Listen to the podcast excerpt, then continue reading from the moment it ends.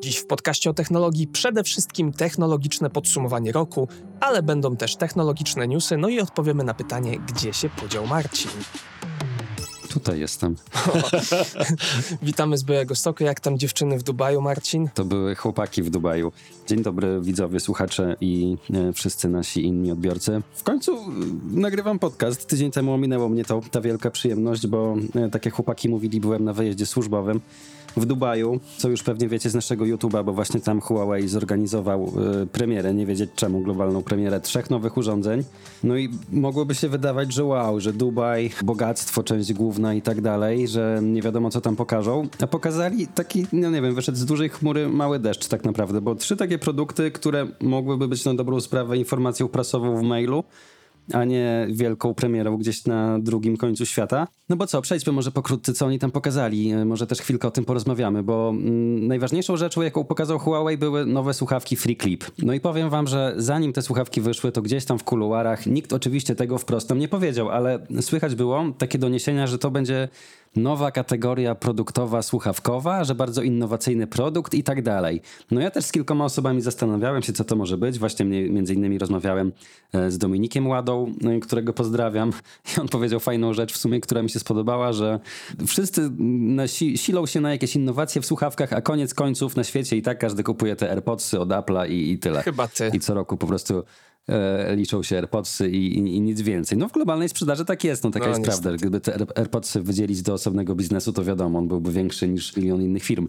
No ale właśnie słuchawki, to była najciekawsza rzecz, bo poza nimi był y, tablet bez usług Google'a i laptop, który jest po prostu laptopem, ale słuchawki Widzieliście już je u nas na YouTubie. To są słuchawki z otwartą konstrukcją, które wyglądają jak taki trochę kolczyk w uchu, taki piercing. E, chodzi o to po prostu, że to są takie słuchawki dla osób, które nie lubią dokanałówek, bo te dokanałówki uciskają na kanał, albo po prostu no, z jakichś innych względów te osoby nie mogą mieć tych dokanałówek albo nie chcą. No a z kolei takie słuchawki douszne, te bezprzewodowe, im wypadają z uszu, tak? No też jest dużo takich osób. A te słuchawki są otwarte, są takie douszne, ale dzięki temu klipsowi, który jakby zachodzi też za ucho od tyłu, one po prostu nie wypadają z uszu, bo nie mają jak wypaść. No więc taka jak dla mnie nisza niż, ale powiedzcie, co wy o tym sądzicie? E, Łukasz, może mm, ty jako fan i specjalista od słuchawek, co, co sądzisz o takim pomyśle? Czyli zamiast słuchawek, które uciskają kanał, będą słuchawki, które uciskają małżowinę i nie wchodzą do kanału. Wiesz tak? co, one nie, nie mm, uciskają. Ja zresztą wysłałem ci te słuchawki, one mhm. jeszcze są gdzieś tam w paczkomatach, bo ja dostałem już egzemplarz testowy od Huawei, ale u nas przetestuje je właśnie Łukasz. Także zobaczysz, one są naprawdę wygodne w uszach, nie czuć ich nie uciskają, no ale właśnie co sądzisz o takiej konstrukcji? Czy ta otwarta konstrukcja ma sens? Wiesz co, ja wcześniej miałem styczność e, z Sony LinkBuds S, bodajże się tak nazywały, z tymi otwartymi słuchawkami, mhm. tylko tam konstrukcja była zupełnie inna, bo Sony poszło taką drogą, że słuchawki były wsadzane nie bezpośrednio do kanału, tylko bezpośrednio do ucha. Mhm, jak takie donaty wyglądały. Tak, jak, do, jak, dwa złączone ze sobą donaty, dokładnie tak, z dziurką w środku. Brzmieniowo te słuchawki niestety były fatalne, ale sama koncepcja otwartych TWS-ów e, tak, no mieszane mam uczucia troszeczkę, bo ja nie mam dla nich żadnego zastosowania. Dla mnie zastosowanie TWS-ów jest takie, żebym mógł, e, że tak jakby mieć intymne doświadczenie z muzyką, używać ich w podróży, też nie przeszkadzać innym, a niestety ze słuchawek otwartych ten dźwięk wycieka, jeżeli słuchamy go głośniej, a w takich słuchawkach, przynajmniej w tych Sony tak było, że trzeba było podnieść tą głośność dość mocno, mhm. żeby ten dźwięk porządnie... Tutaj też tak jest. No, no siłą rzeczy, tak fizyki nie oszukamy. Jeżeli przetwornik jest daleko od wnętrza kanału słuchowego, to słuchawka musi grać głośniej, a jeśli to jest konstrukcja otwarta, no to niestety ten dźwięk się będzie przebijał. Natomiast jedną rzecz, którą chciałbym zrobić, tylko szukam sprzętu, które się do tego nada, to porównać te słuchawki otwarte ze słuchawkami opartymi o przewodnictwo kostne, bo też kilka osób mnie o to pytało. Ja już od bardzo dawna nie miałem styczności z takimi słuchawkami.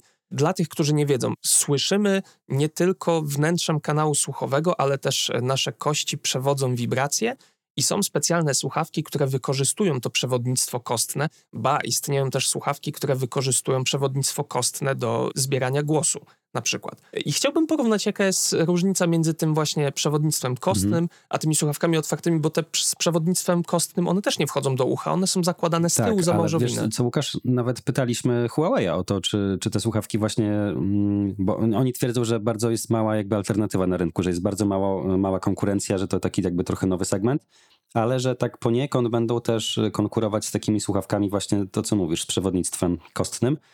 Tylko, że wtedy Huawei powiedział, że te słuchawki właśnie, które bazują na tym przewodnictwie, mają jakby wynika z konstrukcji ich to, że gorzej brzmią, zwłaszcza niskie tony, że tam nie da się przenieść jakoś tych tak. basów bardziej, a te mają być niby lepsze. No i one rzeczywiście grają nawet nieźle, jak na takie słuchawki douszne. To nie jest taki poziom na pewno jak do kanałówki fajne, które dobrze wypełniają ten kanał, ale też jest naprawdę, jak dla mnie, spoko przynajmniej moim uchem niewyćwiczonym, powiedzmy muzycznie. A to jest w ogóle ciekawe, bo nie wiem, czy zauważyliście, że te y, słuchawki otwarte tak jakby zastąpiły nam kategorię sprzętów, o której wszyscy już chyba zapomnieli, czyli te takie, pamiętacie może takie opaski jakby zakładane na szyję, to LG produkowało, Bose chyba miał coś takiego, tak. które mhm. tworzyły taką tak, bańkę tak. dźwiękową, nie? Dookoła nas. To, to kompletnie umarło, ja Sony tego już nigdzie nie chyba widzę. Też, no.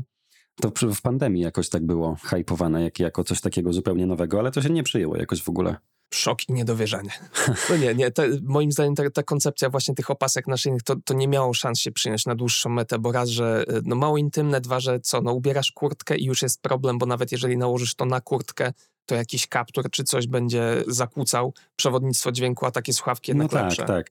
To było takie chyba bardziej do, do siedzenia w biurze generalnie, żeby nie siedzieć cały dzień z, ze słuchawkami na uszach, a żeby trochę te uszy odciążyć, bo wtedy masa ludzi poszła na home office i tak dalej, były potrzebne takie sprzęty jakby no, racja. domowe. A Kosa, co ty sądzisz o, o tych słuchawkach nowych Huawei'a? Bo wiem, że masz też FreeBuds trójki Pro chyba, tak? Tak, ja bardzo lubię słuchawki Huawei'a, zarówno te tańsze jak Huawei FreeBuds 5i, te droższe jak Huawei FreeBuds Pro 3. Niemniej jednak, jeżeli chodzi o te klipsy, to chyba bym się na nie nie zdecydował, bo po pierwsze, ta konstrukcja wydaje mi się po prostu dziwna, a po drugie, muszę przyznać, że one mi się wydają tak po prostu za drogie. No właśnie, Żyjemy w Polsce, e, te słuchawki kosztują 899 zł i jeżeli zadam sobie pytanie, czy bym wydał na te słuchawki 899 zł, no to moja odpowiedź brzmi jednoznacznie nie. Gdzie w przypadku takich FreeBudsów y, Pro 3 albo wcześniej Pro 2 mógłbym się jeszcze nad tym zastanowić, chociaż moim zdaniem to i tak jest troszeczkę już y, taka granica absurdu przekroczona. No właśnie, no bo ta cena jeszcze 900 to jest bardzo dużo jak na takie słuchawki, tym bardziej, że to raczej nie są takie jedyne słuchawki, a jako takie drugie słuchawki pewnie ludzie będą je kupować, jeżeli ktoś je kupi. No chyba, że rzeczywiście ktoś naprawdę nie może, nie wiem, z jakichś względów medycznych czy coś takiego mieć tych dokanałówek i szukał czegoś takiego, tego na rynku nie było. No być może jest, są jakieś trzy osoby na świecie, które są w takiej sytuacji i rzeczywiście to im coś zmieni w życiu. No ale dobra, chyba tyle o tych słuchawkach. Łukasz, zrobisz na pewno recenzję, wtedy będziemy wiedzieli więcej na ich temat, a teraz przechodzimy do technologicznych newsów.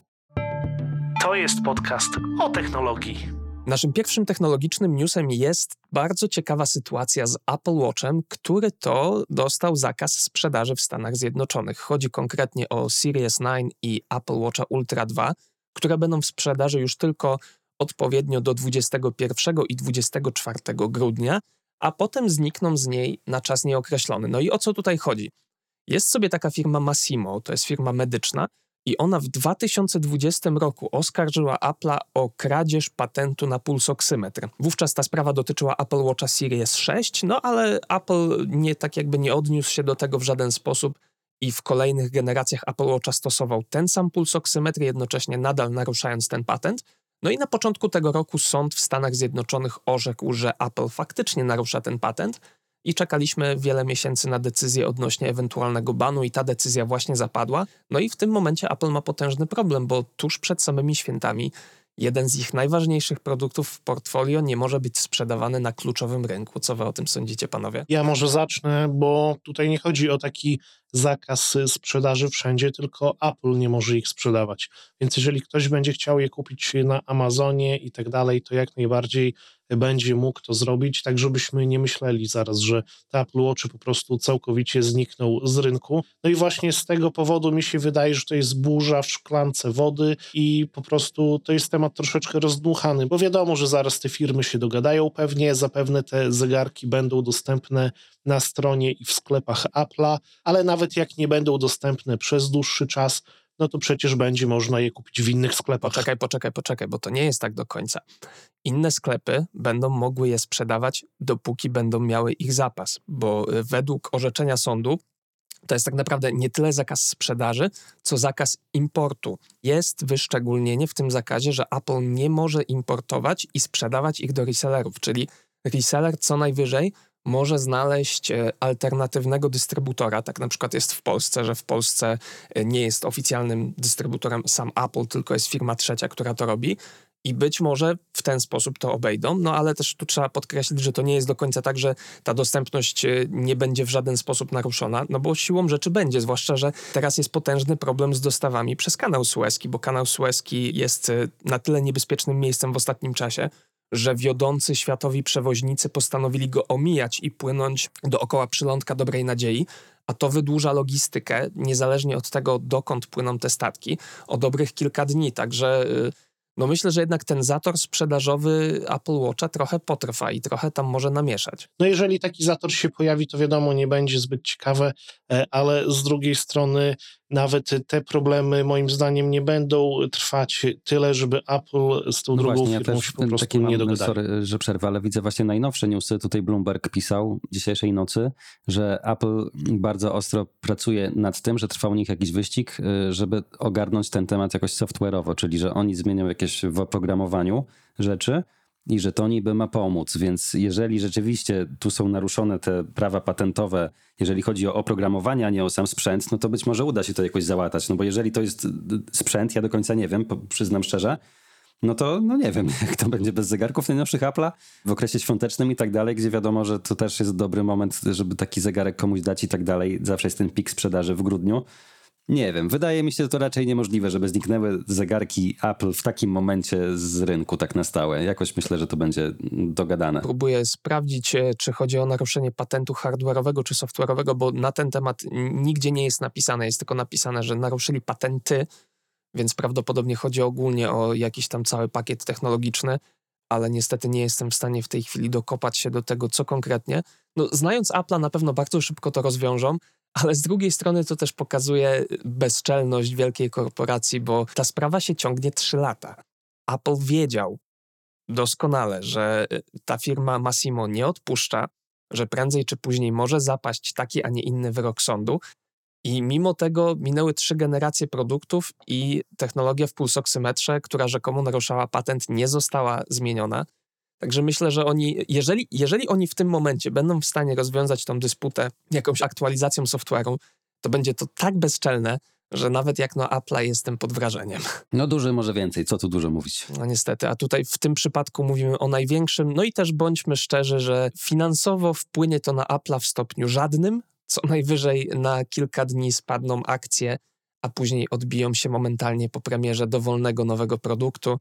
Także my możemy sobie tutaj gadać, a Tim Cook będzie ocierał łzy dolarami. Więc przejdźmy może do kolejnego newsa, teraz taki bardziej techniczny. Otóż według niepotwierdzonych informacji Samsung Galaxy S24, który niedługo będzie miał swoją premierę, jak i kolejny Samsung Galaxy S25 mają wykorzystywać tę samą matrycę aparatu, co aktualna generacja Samsunga Galaxy S23, i wcześniej S22. Mowa konkretnie o sensorze 50 megapikseli Samsung ISOCELL, który y, jest wykorzystywany w modelach tych mniejszych i modelach z plusem.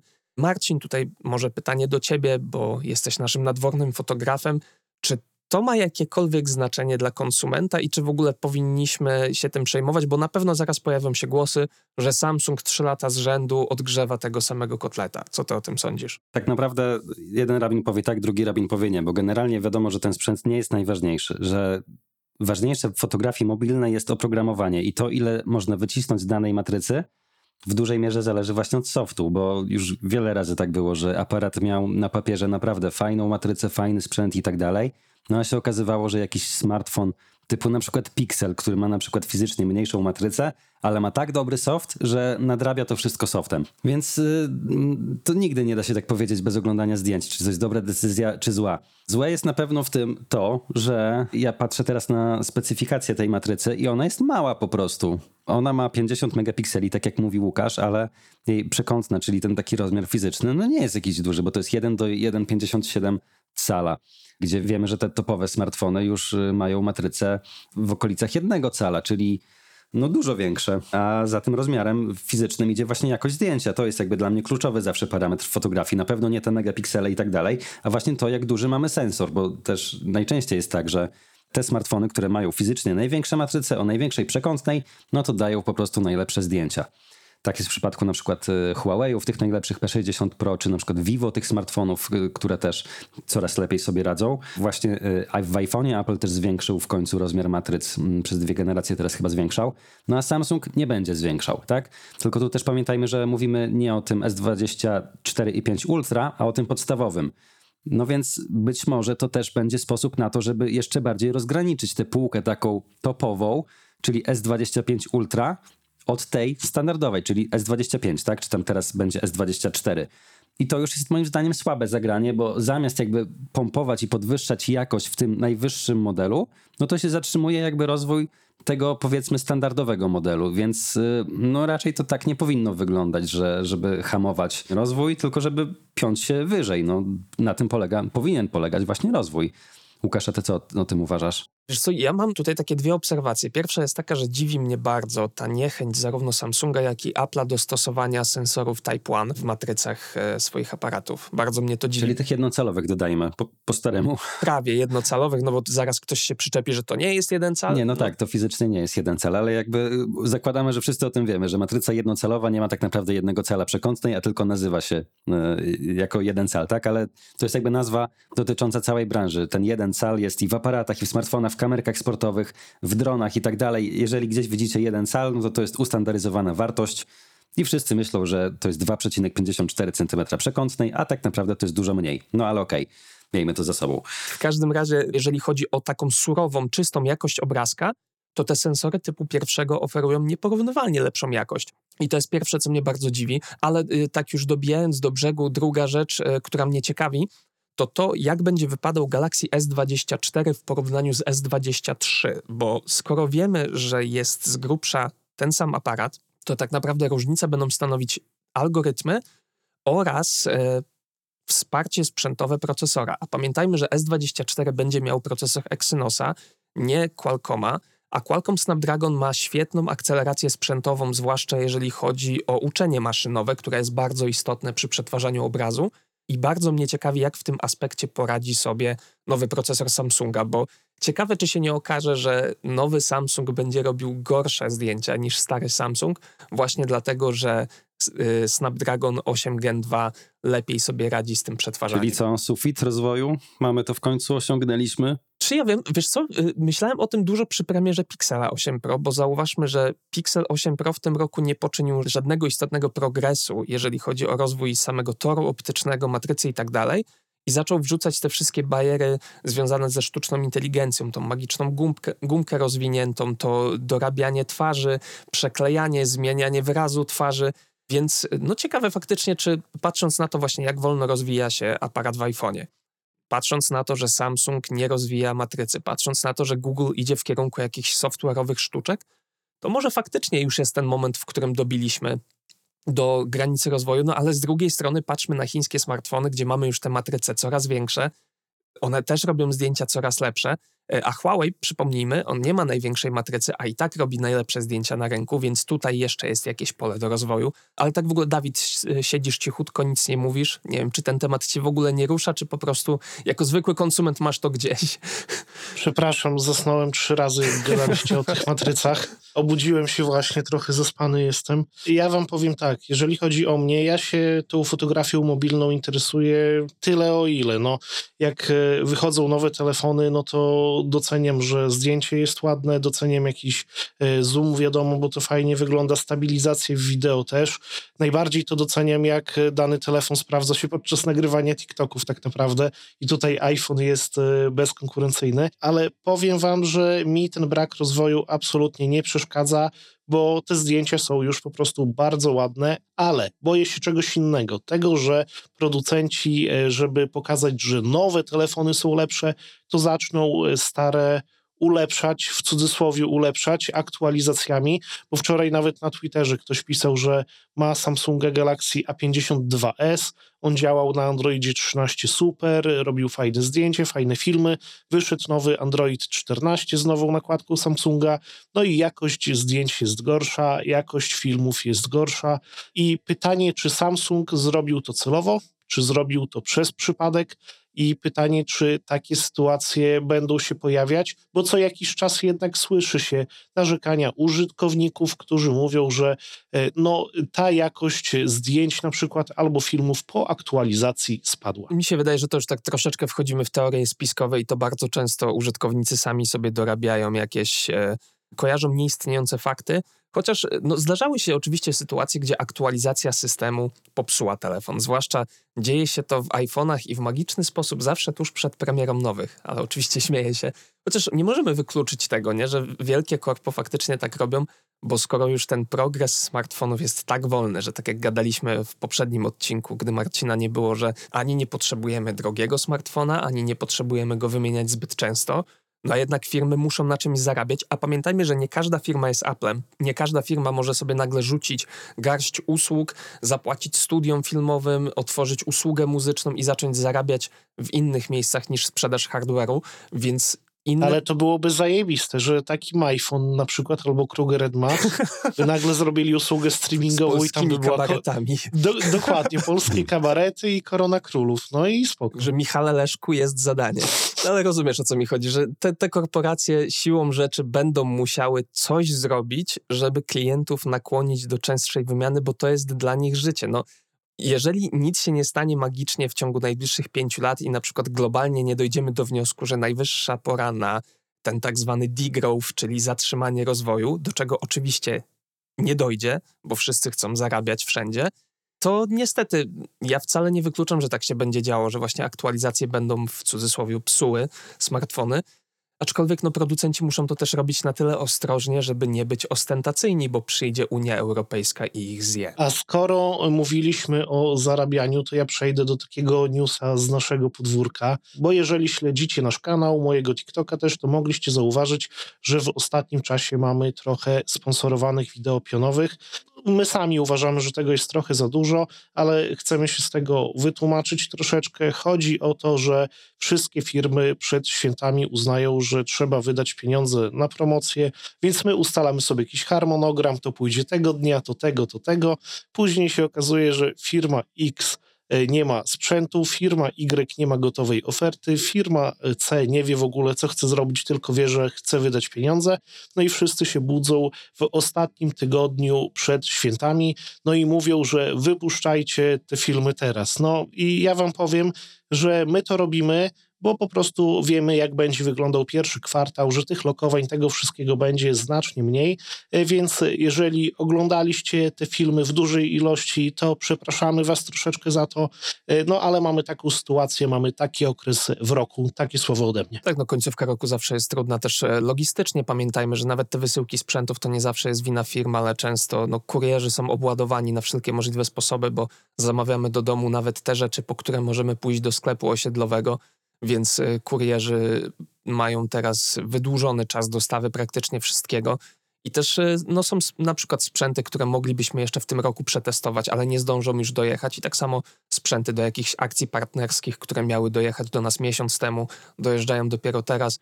Także no, y, to po części właśnie wynika z tego, co powiedział Dawid, po części jest też poza naszą kontrolą, więc możemy tylko powiedzieć, że dziękujemy wszystkim, którzy oglądają to i są dalej z nami, bo jest to oczywiście dla nas, e, no jest to życie tego kanału. te materiały. Niestety, wiecie, wszyscy chcemy mieć co jeść, więc musimy to robić, ale od stycznia mamy dla Was już w tym momencie przygotowany zamysł na naprawdę super materiały, które Wam to wszystko wynagrodzą, także bądźcie z nami. A tymczasem co panowie? Chyba najwyższa pora podsumować ten rok, jeżeli chodzi o technologię. Niechętnie, ale dobrze. Podcast o technologii. Tu będzie jingle. To ja może zacznę od tego, co mi się podobało, a podobał mi się nawet nie konkretny sprzęt, tylko taki trend, ten idący w kierunku ekologii, być może tak to można powiedzieć, takiego bardziej rozważnego używania ze sprzętów, używania ich przez długi czas, bo wszyscy producenci nagle zaczęli mówić, że aktualizacje będą dostarczane przez dłuższy czas. Wiadomo, że to są na razie deklaracje, ale wydaje mi się, że ten trend się utrzyma. No i na przykład Chromebooki mają wsparcie już nie 8, tylko 10 lat. E, Google Pixel smartfony mają mieć wsparcie 7-letnie. Inni producenci idą za Samsungiem, za Applem, więc też mówią, że droższe telefony będą miały na przykład 4 lata wsparcia, tańsze 2-3 3 lata i to mi się bardzo podoba. I to też jest y, taka rzecz w połączeniu z tym, co mówiliśmy wcześniej, że ten rynek coraz mniej się rozwija, że być może warto kupić smartfon droższy, ale na dłuższy czas. Chociaż powiem Wam, że ja z tym bym się wstrzymał do momentu, kiedy będzie możliwa samodzielna wymiana akumulatora we wszystkich praktycznie urządzeniach elektronicznych, tych domowych, bo Unia Europejska to planuje wprowadzić niedługo. No i jeżeli już te smartfony będą miały aktualizację przez bardzo długi czas, kiedy będzie dało się w nich bardzo łatwo wymienić akumulator i kiedy one z roku na rok, już tak jak teraz, nie będą się zmieniać, no to powiem Wam, że ja właśnie na to czekam. Wtedy kupię sobie jakiś drogi telefon i nie będę go zmieniał przez długie, długie lata. Ja właśnie, wiesz co, Dawid, dopowiem trochę, bo ekologia ekologią, ale koniec końców zobaczcie, jak to jest, że Huawei robi premierę w Dubaju. Apple robi premiery też u siebie kilka razy do roku w Kalifornii, tak? Zapraszają wszystkie firmy, no te dwie to tylko przykład, ale to dotyczy wszystkich i tak naprawdę w każdej branży, ale w technologii, technologia jest tam naj, najbliższa. Te firmy zapraszają dziennikarzy, youtuberów, influencerów z całego świata.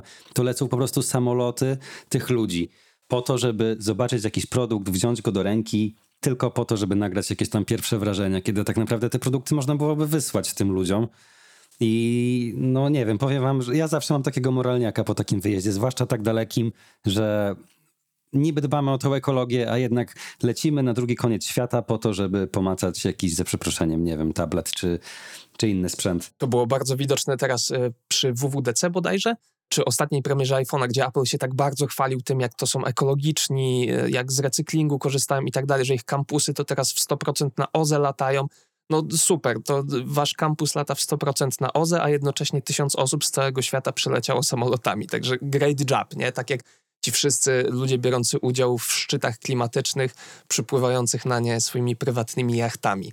Wspaniała ekologia. No właśnie. No niby mm, zawsze się zastanawiają ludzie, że, że ten samolot i, tak by poleciał, czy z nimi, czy bez nich, no ale to już temat no, jakby zupełnie inne roz, rozważania. Ja chcę też dodać tak na koniec, że no to trzeba oczywiście potępiać i dodam też, że osobą z naszej firmy, która w tym roku latała na najdalsze wycieczki, to był Marcin Połowianiuk, więc e, Możecie... To prawda. Biorę to, biorę to na klatę. Teraz cały rok będziesz musiał równoważyć swój ślad węglowy. Dlatego Dawid, z chęcią wielką oddam ci wszystkie wycieczki dalekie na przyszły rok. Ja sobie naprawdę chętnie posiedzę w domku. Nie, ja chcę Warszawę, ja chcę Białystok, mi tyle wystarczy.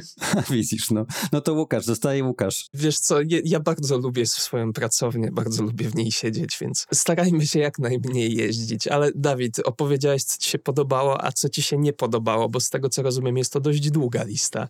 Czy to jest długa? Gdybym wymieniał wszystko po kolei, to tak, ale tutaj też chodzi o taki trend, że te firmy wydają smartfony co roku. Pojawia się ten S23, S24, który być może będzie gorszy od S23, później będzie S25. W tych telefonach nic się nie zmienia. Z iPhone'ami to samo czekam na kogoś, kto wyjdzie i powie, być może to będzie kiedyś Apple, nie wiem, i powie, wypuszczamy telefony raz na dwa lata albo raz na trzy lata, ale w to nie wierzę, więc zacznijmy od dwóch lat.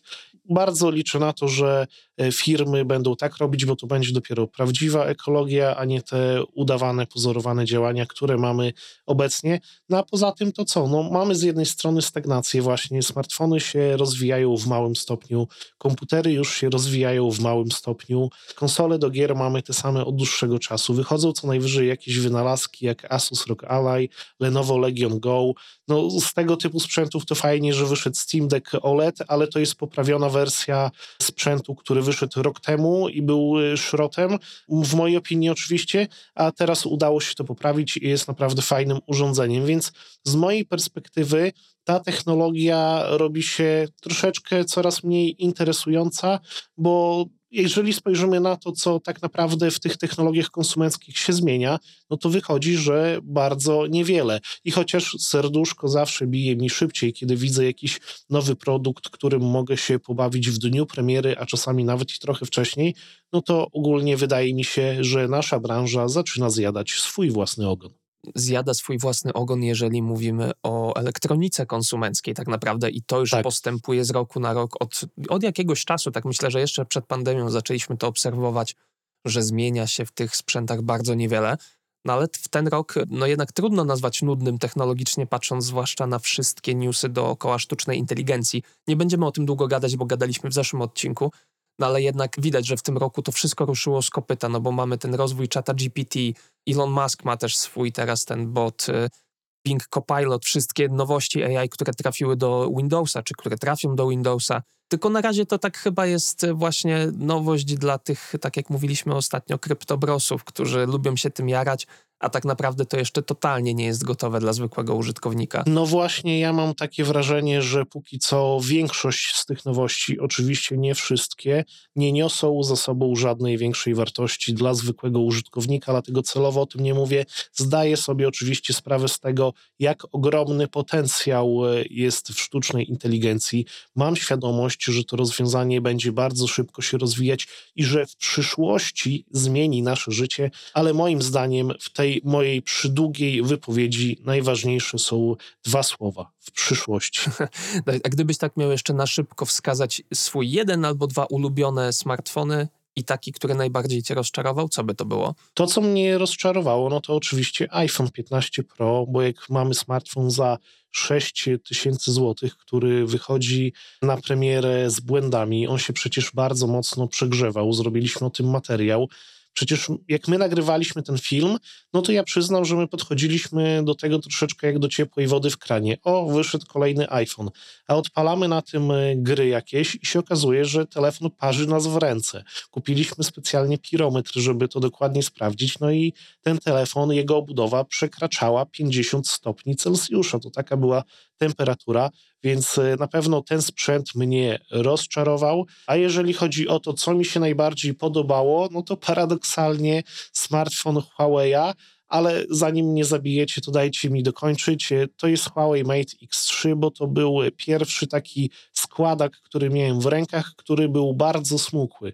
Ja tego telefonu używam e, do dzisiaj zamiennie z iPhone'em 13 mini i kiedy używam tego telefonu tak po prostu zamkniętego, to wszyscy są święci przekonani, że to jest zwykły telefon, bo on jest tak cienki. On po prostu wygląda jak standardowy, y, dosyć gruby telefon i robi się wielki szał, kiedy ja go otwieram, bo chcę zobaczyć jakieś zdjęcie i tak dalej. I tacy zwykli użytkownicy, moi znajomi, rodzina i tak dalej, przez długi czas nie wierzyli, że składany smartfon może być tak y, smukły. Oczywiście zdaję sobie sprawę, że to jest smartfon bez Google Oczywiście zdaję sobie sprawę, że przez to nikt go nie kupi, także przez to, że on kosztuje 10 tysięcy złotych, ale pojawiają się też alternatywy od Honora, który, jak mi mówili przedstawiciele Honora, absolutnie nie jest związany z firmą Huawei, a firmy Huawei i Honor to są zupełnie osobne przedsiębiorstwa i zupełnie nie ma tutaj znaczenia fakt, że e, obie marki działają w jednym ekosystemie, mają takie absolutnie. same oprogramowanie,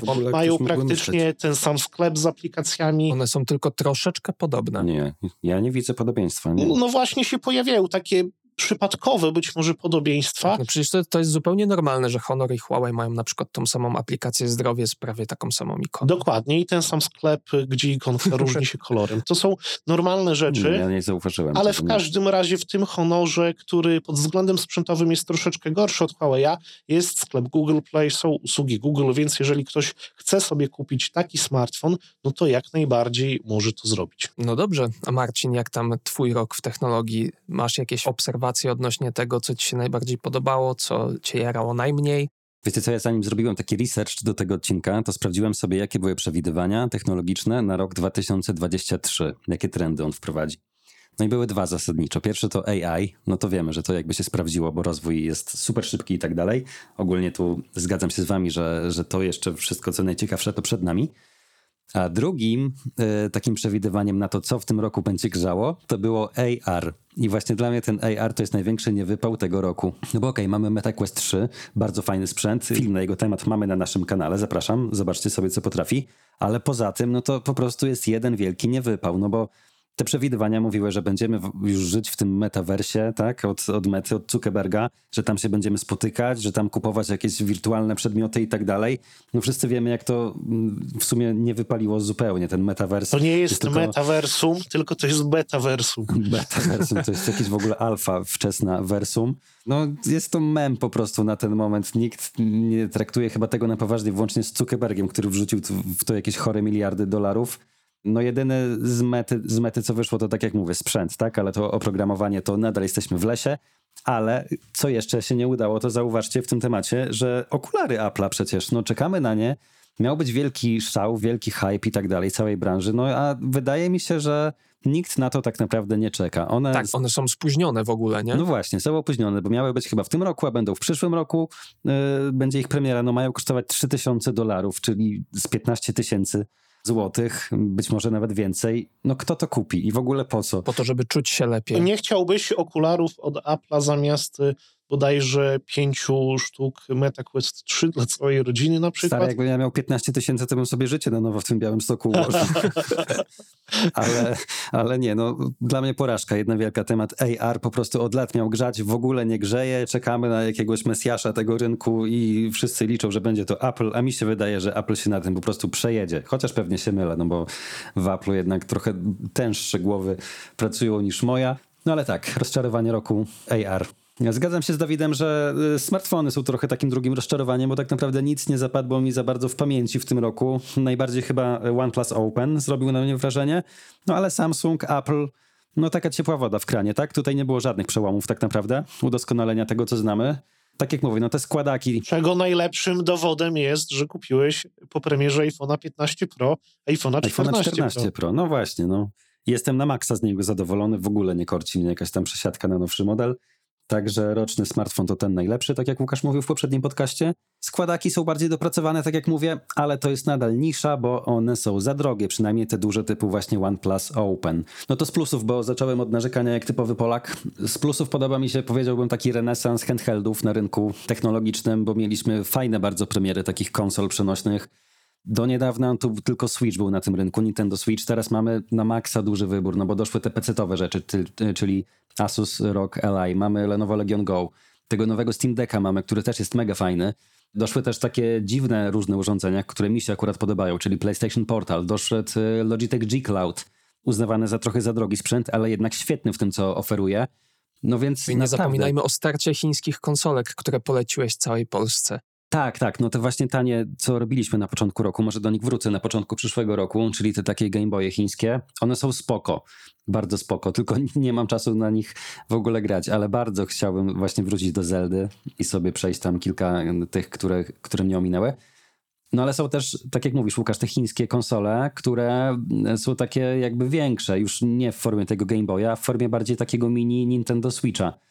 Bez odpinanych Joy-Conów oczywiście. Za moment wychodzi Retroid Pocket 4, czyli najnowsza generacja takiego jednego z najbardziej znanych właśnie handheldów. To będzie model 4 i 4 Pro. Duży update, yy, jeśli chodzi o moc procesora. Można będzie odpalać na nim gry z GameCube'a i z PlayStation 2 w dobrej jakości. Także dzieje się, dzieje się dużo. Yy, ogólnie ten rok dla graczy był bardzo dobry, no bo mieliśmy i na maksa dużo gier i dużo ciekawych sprzętów do grania. Mieliśmy też nową rewizję PlayStation, mieliśmy trochę odświeżonego Xboxa, chociaż Xbox chyba szykuje na przyszły rok odświeżonego tego takiego cylindrycznego Series X. Także dzieje się, dzieje się. Dla graczy na pewno fantastyczny czas, byle tylko mieć po prostu więcej czasu na to wszystko, na taką rozrywkę. A tu w ogóle tak teraz mnie naszła myśl, że w kontekście tych wszystkich chińskich handheldów i emulacji, jaka tu się otwiera nisza w ogóle i jakie pole dla jakiejś firmy albo dla istniejącego studia gier czy wydawcy, żeby wypuszczać oficjalnie romy, żeby zrobić jakiś oficjalny sklep, gdzie będzie można za śmieszne grosze kupić e, romy do gier ze sprawdzonego źródła. No bo teraz to jest szara strefa, trzeba mhm. kombinować, mhm. trzeba ściągać z jakichś lewych stronek. A myślę, że jeżeli ktoś umiałby to zagospodarować odpowiednio i odpowiednio wycenić, na przykład, nie wiem, nasz rodzimy polski GOG, podrzucam darmowy pomysł, łapcie, można zrobić taki sklep i myślę, że patrząc na to, ile wychodzi tych chińskich handheldów, to podejrzewam, Marcin, że ty też, gdybyś miał do wyboru zapłacić, nie wiem, 10 zł, 15 zł a szukać e, na jakichś lewych stronkach, to chyba mimo wszystko byś zapłacił. Ja nie szukam na żadnych lewych stronkach. Po pierwsze, nie, nie, nie. dementuję, że Marcin szuka na lewych stronkach. Oczywiście. To są pomówienia, ale ja wam powiem e, tak, że ja czekam, aż coś takiego zrobi Nintendo. Przecież skoro jakiś Chińczyk może robić konsolki po 100 czy 200 złotych, no to czemu Nintendo nie może zrobić takiej konsolki, nawet takiej samej, ale z napisem Nintendo za 500 zł? Toż wiadomo, że... Robi to Nintendo, robi to Nintendo, słuchajcie, bo zobaczcie, że on to robi i Nintendo, ale w formie softu. Nie płacisz 100 czy tam 200 zł, masz abonament Nintendo Online. Ale mówisz o... Mówię o tej emulacji na Switcha. Gdzie masz ograniczoną liczbę gier, tak, tak, tak. Ale to się fajnie rozwija, to się fajnie rozwija. Ach, mi chodzi o to, że ja bym po prostu kupił Game Boya Colora znowu. A, to inna sprawa. Którego nigdy nie miałem, bo byłem za biedny i bym sobie pograł w jakiś Pokémon Gold, Crystal, przeszedłbym to po raz 150 i jestem pewien, że zarówno ja, jak też Michały Pisarskie tego świata by się rzuciły na taki sprzęt, zwłaszcza gdyby tam było na przykład jakieś Wi-Fi, i wbudowany sklep z kupowaniem romów. Przecież to jest żyła złota, a Nintendo te gierki tak by sprzedawało po 50 czy nawet po 100 zł. To naprawdę, to byłyby no tak, miliardy. Tak, tylko że wiesz, Nintendo plus y, łączność bezprzewodowa plus jeszcze sklep online, to to już i tak jest tłumacz prawie, nawet jak na Switcha, oni ledwo to na tym Switchu ogarniają, co dopiero tworzyć nowe sprzęty z myślą tylko o tym. Wydaje mi się, że, że to jest nie ich klimat trochę. Ale z drugiej strony, wiecie, wychodzą te odświeżone edycje starych japońskich konsolek, więc w sumie dlaczego Nintendo nie miałoby wypuścić choćby właśnie Game Boya czy jakiegoś 3DS-a, taką wersję retro? Ja myślę, że to by się sprzedawało jak złe. Ja to bym widział GameCube'a najbardziej. Oni by mogli nawet kartridże sprzedawać. No tak. tak, gdyby właśnie też, bo przecież są sprzęty, jak się nazywa ten... E, Analog Pocket. Tak, Analog, analog, analog, pocket. Analog no. pocket. W każdym razie no jest, jest ten analog packet, do którego można włożyć dalej oryginalne kartridże. Oryginalne kartridże, jeżeli ktoś już ma, no to one podejrzewam, że nie są w zbyt dobrym stanie.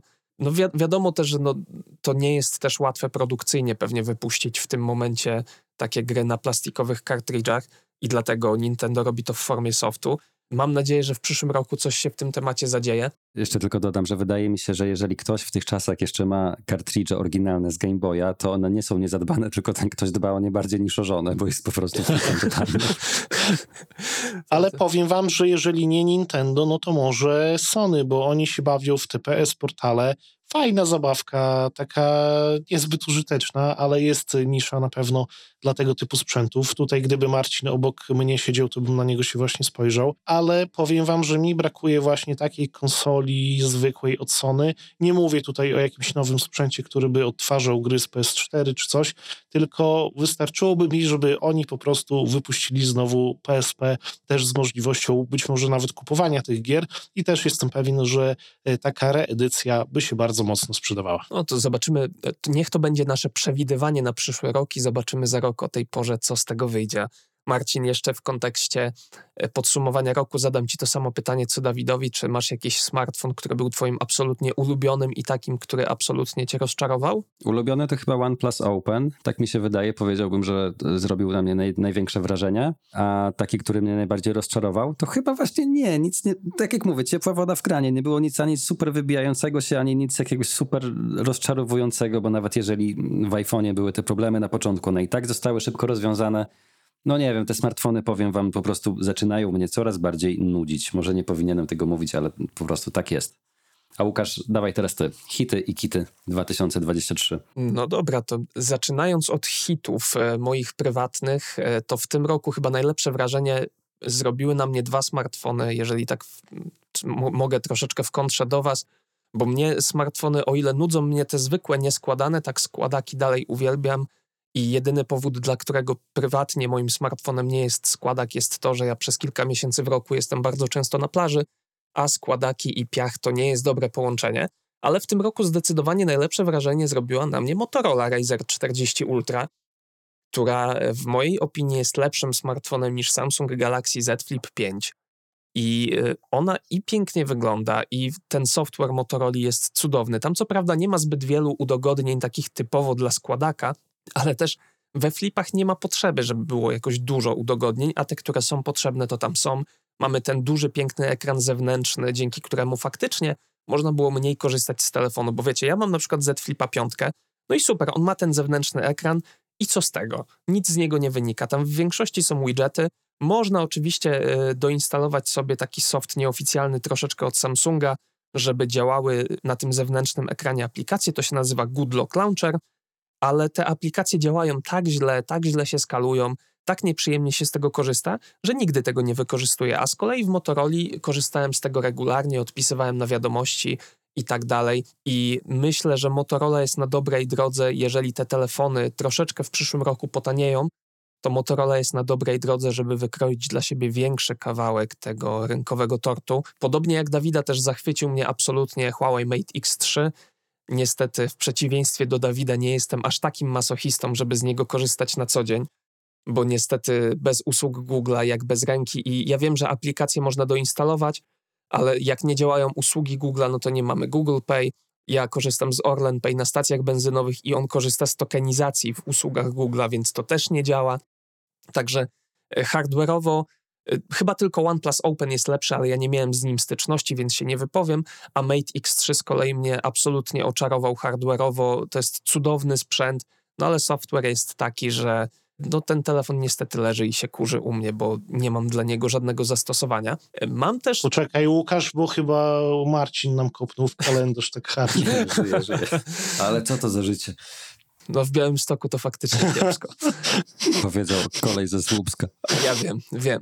Ale tak jeszcze z, z, kategorii, których wy nie poruszyliście w ogóle, mam dwa duże zaskoczenia, jeżeli chodzi o słuchawki i zegarki.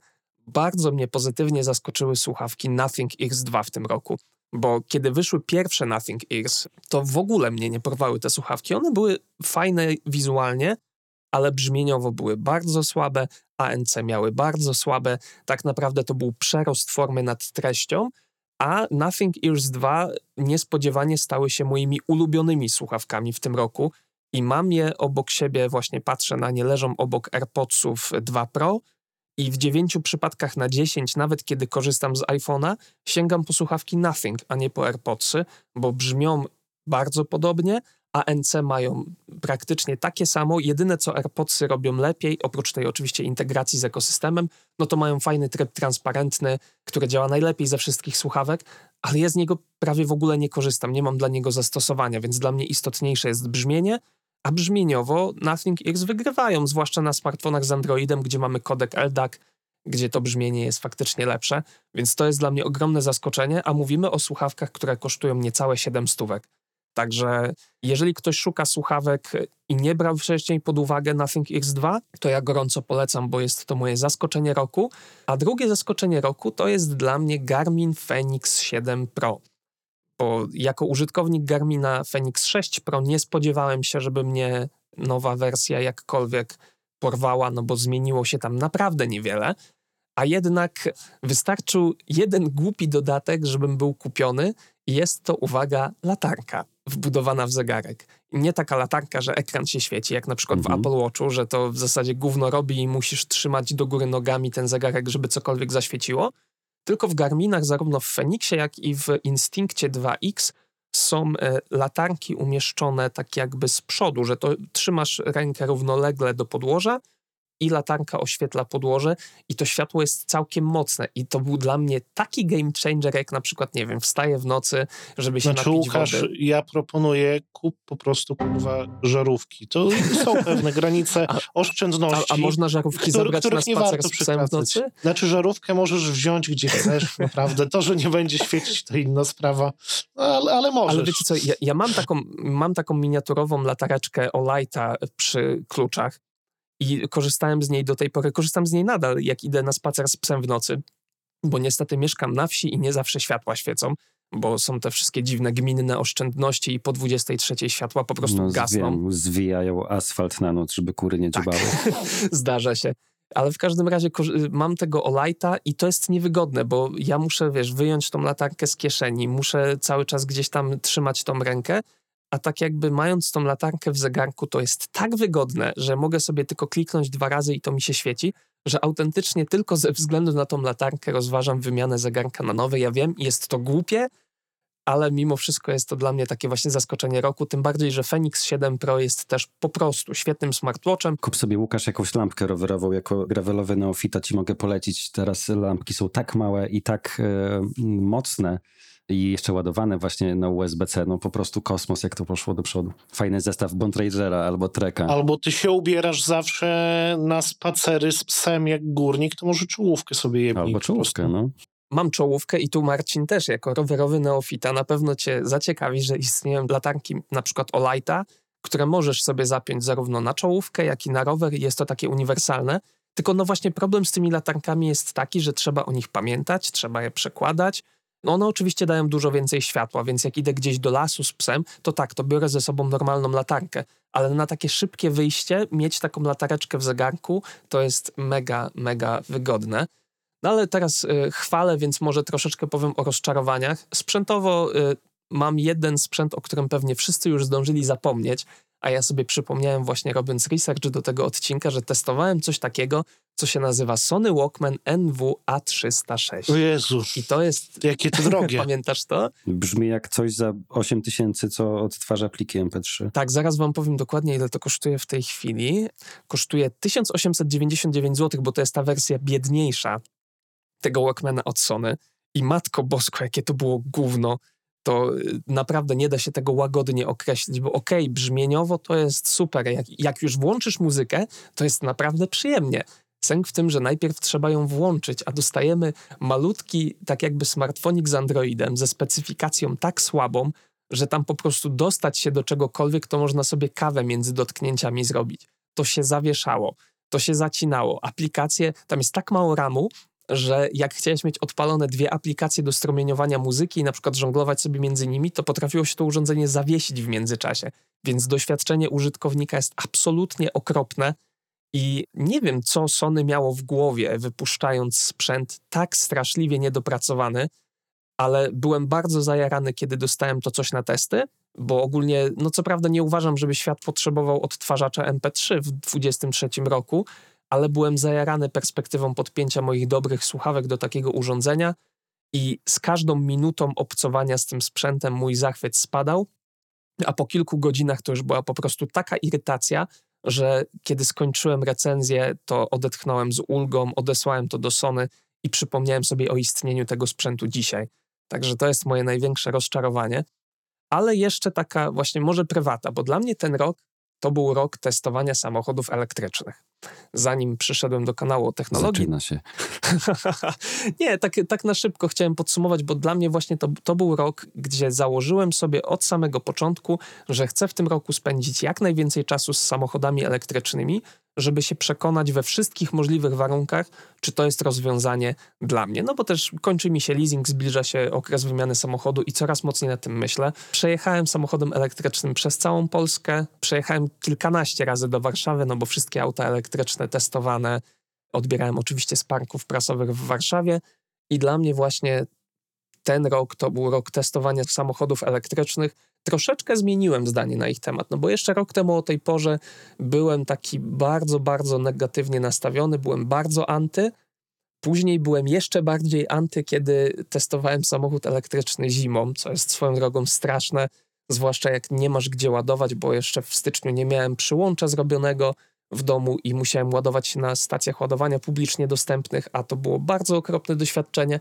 Ale później tak im więcej pojeździłem, im bardziej zacząłem się do tego przyzwyczajać, tym bardziej zacząłem się przekonywać. Niestety suma summarum i tak dochodzę do wniosku, że to jeszcze nie jest ten moment, że okej, okay, są ludzie, dla których elektryk się sprawdzi. Ja teoretycznie też do takich należę, no bo mieszkam tak w domu pod miastem z fotowoltaiką i tak dalej, więc niby idealny target, ale jednak dla mnie te auta elektryczne jeszcze nie są dobre, ale też zacząłem właśnie uważniej śledzić ten rynek, bo naprawdę bardzo dużo się dzieje w e, temacie aut elektrycznych, zwłaszcza chińskich, o czym rozmawialiśmy dwa odcinki temu. Więc ten 2023 rok to też nie tylko dla mnie prywatnie, ale tak ogólnie patrząc na dane sprzedażowe, jest rokiem, w którym auta elektryczne naprawdę ruszyły z kopyta. No i niestety, niestety, stety czy niestety, to jest oczywiście transformacja wymuszana systemowo. To nie jest transformacja, która jest wszystkim na rękę, to jest transformacja, którą z jednej strony no, musimy, powinniśmy zrobić, no bo patrząc na emisję, jednak jest to naturalny kierunek rozwoju. Z drugiej strony nie da się ukryć, że jest to transformacja, która jest lobbowana na potęgę, która jest wymuszana systemowo, wymuszana ustawami, więc patrzę na to tak jakby bardzo, bardzo ostrożnie, ale nie da się ukryć, że właśnie 23 rok był te, tym, w którym to wszystko ruszyło z kopyta i myślę, że ta transformacja w kolejnych latach będzie tylko przyspieszać.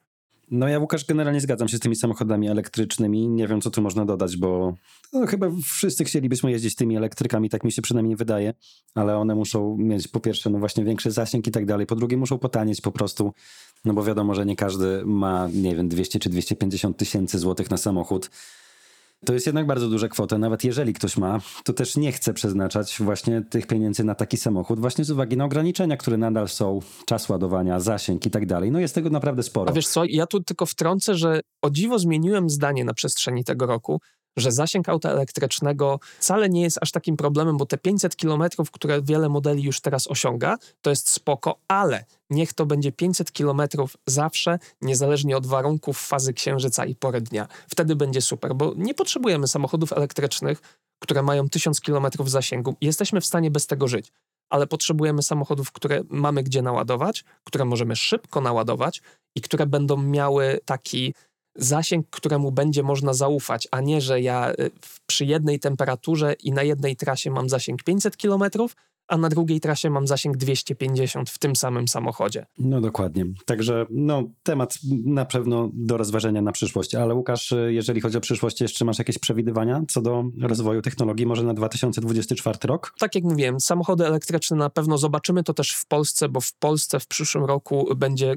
ogromna ofensywa ładowarek. Mają powstać słupki ładowania przy Biedronkach, przy Lidlach, przy parkingach, które mają bodajże więcej niż 20 miejsc, więc tego będzie naprawdę dużo. Poza tym, to co ty mówiłeś wcześniej o rzeczywistości rozszerzonej, wydaje mi się, że właśnie to, to przewidywanie musimy przesunąć na przyszły rok, bo dopiero w przyszłym roku ruszą te gogle Apple'a i nawet jeżeli to będzie wielka klapa, to myślę, że będzie taki moment, kiedy przyjdzie taka fala tych headsetów, bo każdy będzie chciał mieć taki sprzęt jak Apple, żeby ludzie mogli kupić sobie coś takiego jak od Apple'a, ale tańsze.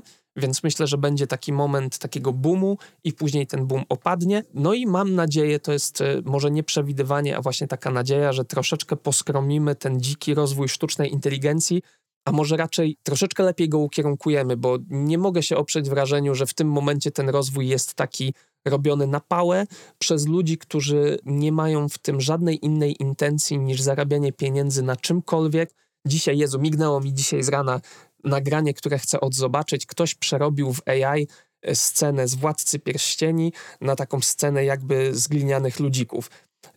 I ludzie w komentarzach się tym jarają, jakie wspaniałe, a to wygląda absolutnie fatalnie. I mam nadzieję, że w przyszłym roku będzie mniej takich fatalnych innowacji, w cudzysłowie, a bardziej takich, z których faktycznie będziemy mogli korzystać. A ty, Dawid, masz jakieś takie przewidywania? Tak, wydaje mi się, że będzie tak jak mówiłeś, że ta sztuczna inteligencja będzie opanowywana, ale nie wiem, czy to się uda. I mi się wydaje, że właśnie AI będzie używane do chociażby dezinformacji. Pamiętajmy, że przyszły rok to jest rok wyborów, zarówno samorządowych, jak też tych do Parlamentu Europejskiego. No i wydaje mi się, że tutaj będą. Rok wyborów prez... chyba prezydenta w Stanach Zjednoczonych. Też, też, to też. będzie też. rzeźnia. Tak, I też. wydaje mi się, że naprawdę naprawdę te AI, deepfake'i, inne rozwiązania będą masowo używane do manipulowania tymi procesami wyborczymi, że firmy nie będą się bawić w to, czy coś jest etyczne, czy nieetyczne. Może w Europie jeszcze ktoś ich powstrzyma, ale raczej po prostu po czasie nałoży karę, ale w takich stanach no to będzie po prostu walka na gołe pięści do krwi i tyle. Więc y, jestem troszeczkę podekscytowany, może to złe słowo, ale jest tu taka ekscytacja pomieszana z przerażeniem. Jestem ciekaw, jak to będzie wyglądać i boję się, że nic dobrego z tego nie wyjdzie. Marcin, a co mówi twoja kryształowa kula? Moja kryształowa kula mówi mi, że będzie jeszcze większe zabetonowanie rynku. Tak mi się wydaje, czyli po prostu ci najwięksi będą robić, zarabiać chyba jeszcze więcej. A ci mniejsi, wydaje mi się, że mamy właśnie tak rozwinięty rynek technologii, mam tu na myśli smartfony i inne takie urządzenia, że ciężko się wbić w jakiejś nowej firmie i nawet te firmy, które kiedyś właśnie goniły czołówkę typu właśnie Xiaomi, dzisiaj stały się też wielkimi e, po prostu dostawcami sprzętu i też już nie są tanie. Więc trochę szkoda, trochę szkoda, bo ja lubię taką konkurencję, lubię właśnie jakiegoś takiego nowego gracza, który gdzieś tam wpadnie, zrobi raban, nawet jeżeli to nie jest jakoś super jeszcze idealne i dopracowane, ale po prostu jest czymś świeżym i fajnym. Więc wydaje mi się, że właśnie wchodzimy w okres takiego po prostu zabetonowania tego naszego rynku technologii, okopywania się w swoich własnych technologiach, we własnych ekosystemach, być może też coraz większego zamykania tych ekosystemów, bo jeżeli ci producenci są coraz więksi, to też i mają coraz większe pokusy na to, żeby ten swój ekosystem zamykać w bańce, tak jak robi to Apple właśnie. No bo widzimy to już na przykład u Samsunga, na przykład na przykładzie, e, no nie wiem, dajmy na to nawet ten ich nowy AirTag tak zwany, tak? czyli ten lokalizator Galaxy Smart Tag 2, no on po prostu został stworzony do współpracy z urządzeniami Galaxy, to samo ze słuchawkami Samsunga, nie ma już aplikacji na iPhone'a, kiedyś była, teraz nie ma. Zegarki to samo, najwięcej funkcji mają właśnie w, w połączeniu z, ze smartfonami Galaxy. Nie podoba mi się to i wydaje mi się, że to jest po prostu taki kierunek rozwoju, którego y, nie ominiemy, no, który po prostu będzie standardem. To jest podcast o technologii. Ale wiecie co, dość znamienne jest to, że przeszliśmy przez technologiczne newsy i żaden z nas nie wspomniał o tym, że Threadsy są dostępne w Europie, w tym w Polsce. Instagram Threads to jest dla tych, którzy nie wiedzą, taki odpowiednik Twittera od Mety, które Meta na prędce w tym roku przygotowała po tym, jak Elon Musk przyszedł, kupił Twittera i wszystko zepsuł. E, I to jest faktycznie znamienne, że żaden z nas o tym nie powiedział, bo to chyba znaczy, że każdy z nas już zdążył o tym zapomnieć. Panowie, wy zamierzacie z tego korzystać? Ja nie zamierzam, e, bo uważam, że Twitter jest wystarczająco toksycznym miejscem, pełnym hejtu. Zastanawiam się, czy w ogóle tam konta albo nie zdezaktywować, albo czy po prostu nie ograniczyć się do wrzucania informacji o tym, że jest nowy odcinek podcastu, e, film nowy i tak dalej. Wiem, że to się pewnie nie uda, ale przebywanie na Twitterze coraz mniej mi się podoba. Podobno na Fredsach teraz jest bardziej przyjaźnie, ale nie łudzę się. Wynika to wyłącznie z tego, że jest tam po prostu mało użytkowników, jest to nowa platforma. A jak mamy dostać drugiego Twittera i gówno ma mi się wylewać z dwóch platform, a nie jednej, no to ja chyba dziękuję. Marcin? No ja powiem wam, że założyłem konto, oczywiście z ciekawości, jak już była taka możliwość w Polsce. Prześledziłem trochę. Nie widzę powodu na razie, dla którego miałbym tam publikować albo czytać i tracić czas na to, chociaż może to błąd, bo podobno właśnie najlepiej wskoczyć na nową platformę w momencie jej otwarcia. Wtedy ma się największe szanse na jakieś tam zaistnienie na tej platformie. Ja nie czuję takiej potrzeby. No i też mi się wydaje właśnie, że to jest takie kolejne miejsce od Zuckerberga, tak jak Instagram, czyli takie słodko pierdzące i w ogóle wszyscy się tam głaszczą po główkach i tak dalej. Ja chyba jednak wolę ten klimat Twittera, chociaż on jest prostacki, jest brutalny, jest y, naprawdę miejscami bardzo słaby i coraz gorszy na dodatek. Ale mimo wszystko ten Twitter pozostaje dla mnie takim źródłem, po pierwsze, informacji ze świata tech i ze świata no, różnych po prostu segmentów, które ja tam śledzę a druga rzecz, że na Twitterze po prostu cały czas jednak ludzie nie mają oporów. To jest takie na maksa, jak dla mnie szczere medium społecznościowe. Też między innymi dlatego, że nie świecimy tutaj twarzą, swoimi danymi publicznymi, przynajmniej nie wszyscy, tak jak na przykład na Facebooku. E, nie mamy tutaj swojej rodziny gdzieś dookoła, mamy taty, dzieci, wujków i tak dalej, więc ci ludzie się też nie hamują w opiniach. I to jest takie fajne miejsce, żeby zebrać na przykład feedback wokół czegoś albo zobaczyć, jakie coś tam wywołuje nastroje e, wokół siebie. Aczkolwiek, no wiadomo, że jeżeli tu wjeżdża już polityka, jakieś takie tematy i tak dalej, są te farmy troli, no jest to ciężki klimat generalnie ten Twitter, ale wydaje mi się, że to jest mimo wszystko właśnie siła tego Twittera, że on jeszcze jednak pozostaje taki jakby szczery w tym wszystkim. Czasem brutalnie szczery, ale To jest szczery. taka polska rodzina, że jej nienawidzisz gdzieś tam czasami, Tak. ale później mówisz, a, ale słabo by bez nich było. Ja myślę, że po prostu tak bardzo przywykliśmy do tego, jakie tam szambo wybija, że czujemy się tam już swojsko i jest nam dziwnie, jak pójdziemy w inne miejsce, gdzie tego szamba nie ma. Wiecie, tak jak ktoś mieszka na wsi. Się w tej dupie Tak, jak po ktoś prostu. mieszka na wsi i całe życie wącha, wiesz, krowy okoliczne, to później mu w mieście dziwnie. Więc myślę, że to na tej zasadzie działa. Mnie tylko powiem wam śmieszy na, tym, na tych threadsach. Bardzo ciekawie się obserwuje ludzi, którzy nie przyszli tam z Twittera, tylko przyszli tam z Instagrama i nie mają pojęcia, jak działa ta formuła tych wpisów tekstowych i tak podchodzą troszeczkę jak pies do jeża albo wrzucają jakieś łańcuszki, że drogi algorytmie, połącz mnie z tymi, z tymi, z tymi i z tymi. Po prostu płaczę, jak to widzę. Ale sam też, wiecie co, założyłem konto, wrzuciłem tam kilka wpisów i, i zapomniałem, że threadsy istnieją, więc nie wiem, jak to się skończy. Jestem e, wielkim antyfanem Ilona Maska, ale chyba jeszcze nie na tyle, żeby porzucić Twittera. No zobaczymy w przyszłym roku, jak to się rozwinie. No wiesz, ale porzucisz Ilona Maska, żeby przejść w objęcia Zuckerberga. No właśnie, to jest to wy, wybór między dżumą a cholerą. W tym przypadku, mówiąc szczerze, wolę Zuckerberga, ale na razie nie widzę, żeby threadsy miały jakiś taki... Bo mimo wszystko Twitter ma swój unikalny klimat. Tam są ludzie z przeróżnych światów, że tak powiem. Nie da się też ukryć, że tam są postaci, że tak powiem, wysokoprofilowe. Tam są wszyscy politycy, szefowie firm, Ja. e, ludzie tacy... Tak, Dawid jest, więc w ogóle bez, bez Dawida... Ale, ale Łukasz mówi o zaletach akurat teraz. na Fredsach na razie jest e, moja ciocia i blogerki książkowe, więc e, no nie ma tam za bardzo czego Właśnie to jeszcze. jest problem, że jak tam się zacznie kłótnia, to nie mogę tam y, napisać komuś, że rucham ci matkę, bo wtedy cała moja rodzina to zobaczy. No, na Twitterze możesz, no właśnie. Nigdy nie wiesz, kto patrzy, ale fakt, że na Instagramie jest to bardziej na Fredsach, jest to bardziej bezpośrednie, a tym bardziej trzeba uważać, bo nie wiem, czy zwróciliście uwagę, bo wy nie korzystacie z Insta zbyt często, że posty z Fredsów zaczęły się pojawiać na Instagramie, przebijane W aplikacji tak, w głównej, aplikacji tak, no. głównej, żeby zachęcać ludzi. Więc nigdy nie wiadomo, czy jakiś wpis gdzieś tam nie wypłynie na samym Instagramie, więc trzeba uważać. No właśnie, przeglądam Instagram i widzę twój wpis, Łukasz, wiesz, z threadsów. No to słabo. Ale wiecie co, jak ja nie używam Instagrama, to teraz y, zachęciliście mnie po prostu do tych fredsów, bo tam jeszcze jakiś gównobóż nie było, więc zaraz chyba założę i zobaczę, co się będzie dziać. Musisz wprowadzić swojski klimat. No ale co, to o, o tym pogadamy może przy innej okazji, a na ten moment to chyba wszystko. W tym tygodniu bez pytań od widzów, bo chociaż trochę ich spływa, to nie mamy czasu niestety, bo jesteśmy zapracowani bardzo pod koniec roku, żeby na nie wszystkie odpowiedzieć.